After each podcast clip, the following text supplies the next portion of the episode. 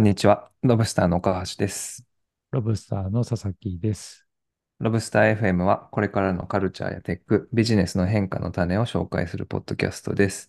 未来のカルチャーの理解の補助線になるかもしれない新しいキーワードを毎週一つピックアップしてご紹介していきます。はい。えー、あ、じゃあ佐々木さんから。あ、そうですね。はい。今週はワード・オブ・ザ・イヤー、ワーズ・オブ・ザ・イヤーと言った方がいいのかな、うん、はい。をご紹介したいなと思います。はい。はい。えっとですね、先週、えー、オックスフォードの、あの、辞書ですね。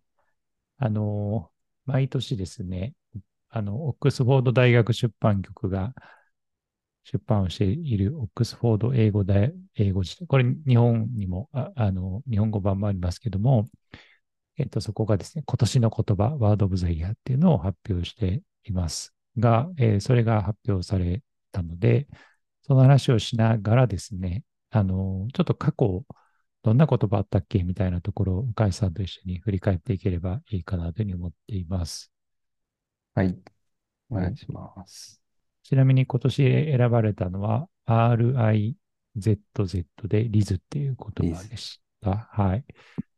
あの、あまり聞き慣れない言葉かと思いますけども、ロブスターでは何度か紹介をしていた言葉です。で、これは、えー、主に Z 世代というか、アルファ世代が使っている言葉で、うん、えー、インターネットとかゲーム文化から生まれた言葉です。で、えっと、リズっていうのはカリスマ、カリカリズマって、カリスマ？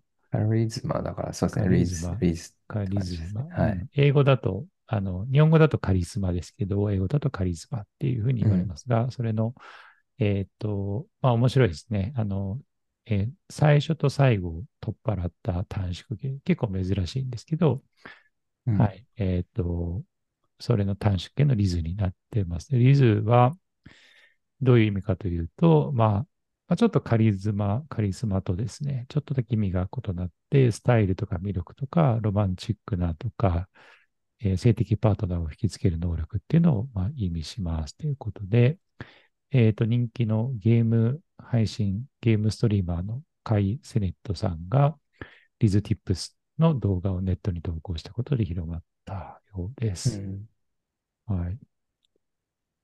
すごいですね。まあ、アルファ世代ってことは10代前10歳ぐらいの子たちとか、そうですね。まあ、10代から20代前半ぐらいの人たちがよく使っている言葉。そうですね。そういう言葉が今年の言葉。うん、まあ、日本語で言うと、日本で言うと流行語大賞的なね、うんうんうん、感じですけど、それに選ばれたという感じになっています。で、えっと、まあ、ちょっとこの記事は面白いのは、まあ、他のどういうのが候補に残っていたのかみたいなところも紹介されていてですね、えー、っと、まあ、最後決勝戦的に争ったのが Swifty っていうですね、言葉で、うん、あの、まあ、ちょっとさっきも別の番組で話したんですけど、僕は、えっと、例をアムラーとして出したんですけど、岡橋さんが BTS アーミーですねって言ってくれたので、BTS アーミーを採用すると、あの、要は、あの、テイラー・スイートファンのことですね。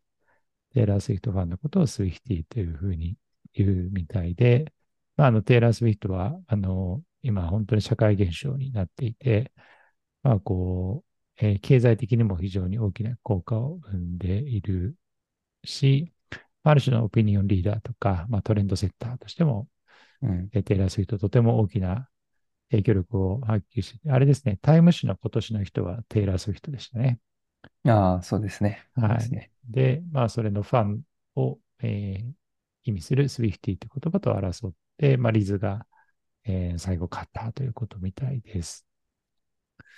で、他に残った言葉を言うと、えー、これ、あれですね。なんか、はい、テイラー・スウィフトの話題ってもう、毎日のようにニュースとかで見ますけど、うん、英語の、はいはい。まあ、英語英字メディアを見ていると、それに勝っちゃうって結構すごいですよね、リズ。そうですね。で、私はあんまり、まあ、記事とかで読んだことありましたけど、これを会話で使ってるのを聞いたことなくて、まあ自分が おじさんになってしまったっていうことだけなのかもしれないですけど、うんはい。なんか、はい、年を感じるなというふうに思いましうた。んそうですね。なんか、あ2022までは、2021までは全く登場しなかった言葉で、うん。うん、あの、2022年の12月ぐらいから登場してですね、はい。うん。それで、あの、今年の夏ぐらいに爆発的に、はい、使用が増うん。加した言葉みたいです。なんで、まだ登場してわずか1歳ぐらいの言葉ですね。うん。12ヶ月ぐらいの言葉が今年の言葉になったという感じですね。はい。あと他も候補として上がったのが、 Lobsterr でも取り上げている D インフルエンシングですうん。ね。うん。あの、これを買うべきだという、えー、まあ一般的なインフルエンサーと真逆で、これを買っちゃいけないとか、これをやっちゃいけないとか、まあその逆インフルエンサーみたいなことをやってるとか、またプロンプトですね。まあ今生成 AI の文脈で prompt engineering とかよく使われてますけど、はい。それと、あとはシチュエーションシップっていう、えー、まあ、こう、恋人関係の新しい形。恋人関係というか、恋人、友達以上恋人未満のような、まあ、結婚とか将来のコミットを全く前提としないような、あの、関係性のことを表すシチュエーション、シチュエーションシップっていう言葉が候補として残ってたみたいです。うん。はい。で、えーっと、まあ、ん。ちょっと、あ、どうぞどうぞ。あ、ど、いやいや、大丈夫です。で、ちょっとあの、去年を振り返るとですね、ゴブリンうん。モードっていうですね、まあ、これはあの深夜にネットフリックスを見ながらポテトチップスを食べてるみたいな自堕落な感じうん。が去年のワード・オブ・ザ・イヤーに選ばれていたので、ちょっとこう、さっき岡井さんと過去数年振り返ってどんな言葉があったうん。かなというふうに見ていたところです。ね、ゴブリンモードはロブスターでも取り上げてたし、去年の、えっと、ロブスターレター192、ボリューム192でも、う んあの、まあ、去年の今頃の話で、えっと、ゴブリンモードが今年の Word of the Year になりましたっていうあの記事をピックアップしてて、その記事はどちらかというと、 Oxford Dictionary、辞書を作っているところを批判しているようなうん。記事で、 goblin mode っていうのが、まあ、ミームですよね。インターネットミームが流行ったけど、本当にそれってみんな使ってるんだっけ？みたいな、そういうあ目新しい言葉をワード・オブ・ザ・イヤーにして、その注目を浴びているそ、そのためなんじゃないかっていうようなことを、まあ、28歳のジャーナリストの方が、まあ、批判的な記事を書いていて、私ですら使ったりとかメッセージで使ってる人を見たことないわ、みたいな風にう書かれてん。いたので、まあなんか結構ワードオブザイヤーここ数年、あの、すごく注目され始めていたけれども、本当にそれって言語として浸透してるんだっけみたいなところはまた別の視点で見ないといけないのうん。かなというふうに思いましたという感じで、なんかゴブリンモードの他には去年だとメタバースと、あとハッシュタグ I stand with があ候補として上がっていて、まあでも、あの、投票であの決まったらしいんですけれども、93%の票を集めてゴブリンモードが選ばれたらあ、しいので、はい、あの、そう圧倒的な多数でね、選ばれたみたいですね。去年から投票が始まったんでしたっけ？ああ、どうなんだろう。ああ、あ、そうですね。今年初めてそのさ、そう、一般投票が取り入れら。れたらはい。しいですね。はい。はい。で、あモの、ードは、うん、あれですよね。なんか、その、面白いなと思ったのが、同じことを意味する他の、えー国の言葉もいろいろロブスターで取り上げたなと思ってうん、うん、いて、えー中国語の、ちょっとこれ読み方絶対間違えてると思うんですけど、単、単品うん、は寝っ転がって何もしないっていう意味の言葉が中国で若者の間で流行っているとか、えーなので、あの、た単品ってそういうハッシュタグみたいなのをつけて SNS に上げると、なんか当局から、えー睨まれるみたいなうん。話があって、まあ、勤労意欲をそぐみたいなね、感じなので、うん。あとは韓国語でグイチャーニズムっていう言葉があって。これも何をするにも面倒に感じるみたいな言葉うん。があるので、まあ、なんというか、あの、ゴブリンモードを単体に見ると、もしかしたら、あまりひ、その頻度は多くなかったかもしれないけど、なんかこう、国境を越えた時代の空気感としては、まあ、こう、フィットしていたのかもしれないなとん。う思いまん。すね。そうですね。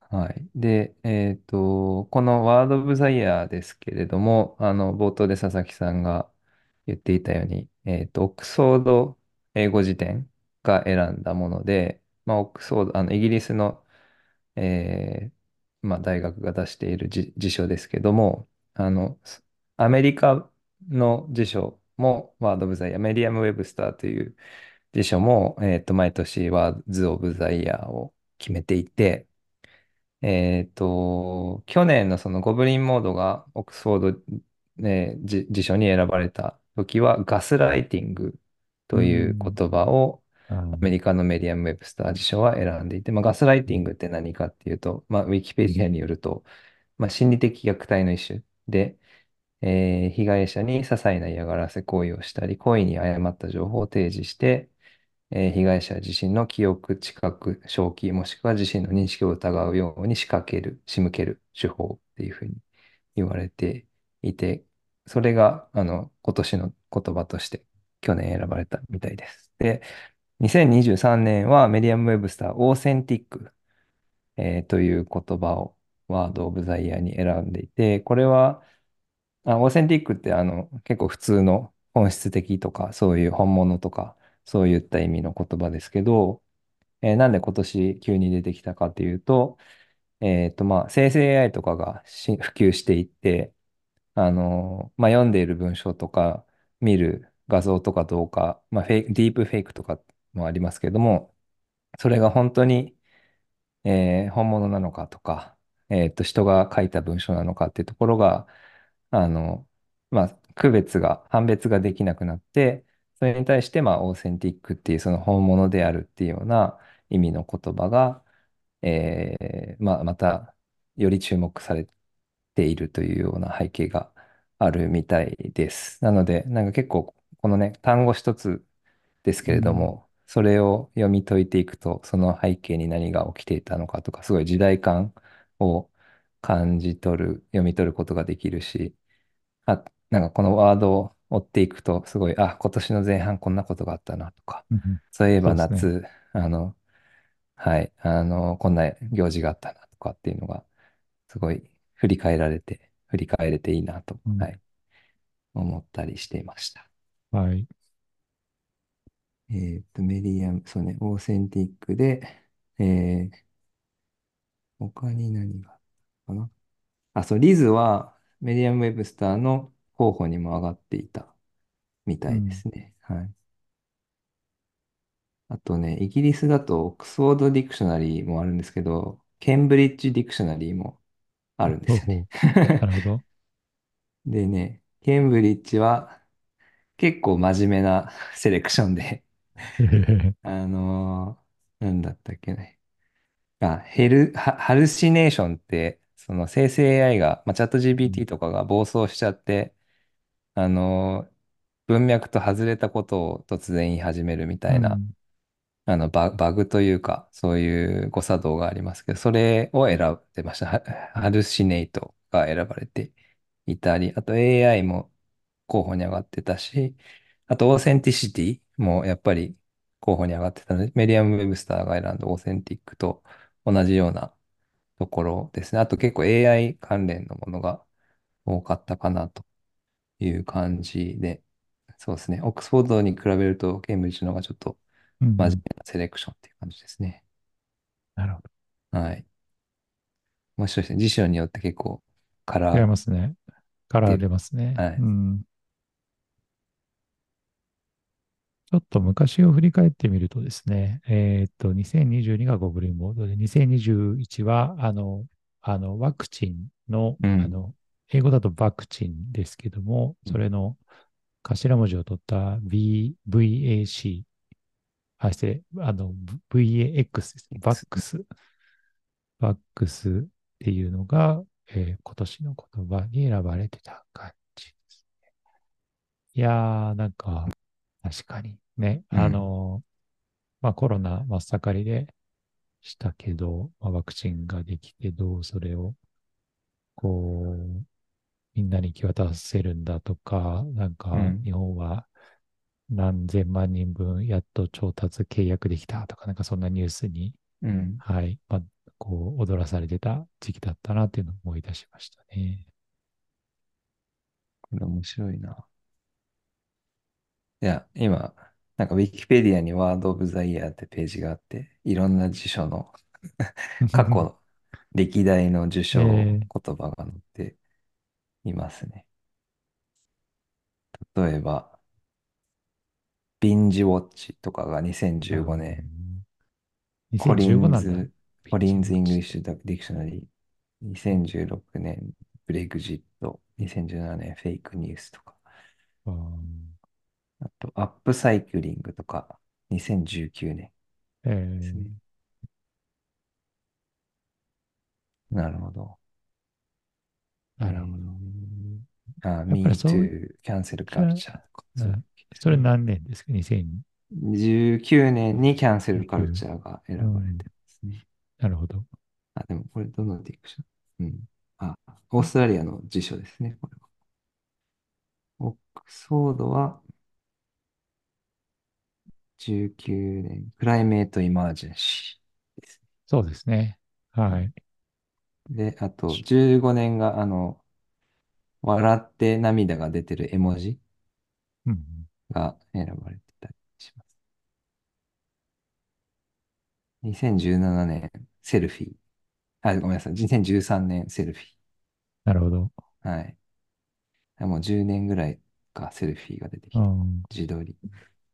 なんかちょっと、こうやって見ると、あの、ピークの言葉っていうよりは若干先取りしてる感も感じましたうん。ね。うん、そうですね。そうですね。確かちょっと、あの、セルフィーに限らず全体的に、に。ううんまあ、ん。やっぱりちょっと日本にいるとちょっと遅れて入ってくるっていうのもあるかもしれないですけどね。うん。うん。2000、すごいな。はい。そう。で、なんかこう、やっぱりさっきの2021バックスとか2019うん。クライメートエマージェンシーとか見てると、なんかこう、時代の移り変わりみたいなことをすうん。ごいうん。感じるというか、まあ、あの、2019が、まあ、気候変動やばいよねってなって、えっと、なんかこう、2020、21がコロナで大変で、うん。なんかこう、なんだっけな、ちょっとこれも忘れちゃったんだけど、言葉があって、なんか恐怖の時代みたいな、そういううん。なんか言葉もあったんだよな。なんかこう、いろんな、こう、まあ戦争とか、えーパンデミックとか気候変動とあか、とにかくこう、あ。恐ろしいことが立て続けに起きてくるみたいな、なんかそうはい。いう多分時代のモードがあって、まあ、ゴブリンモードが2022に選ばれたのかなとか、なんかそういううん。ちょっとね、うん。うん。なんか流れで見てみると面白いなと思うし、まあそんな中ちょっとこう今回はちょっと艶っぽうんいというか明るいね。うん。言に。葉であるリズが選ばれたっていうのはまたなんかこううん。スイングしてる感じがあってね、面白い。なと思いましたね。はい。というわけで、確かに。うん。いいうん、感じ。えー、面白いですね、まあ、これは。はい。む無理やり、無理やりつなげると そんなはい。感じ。はい。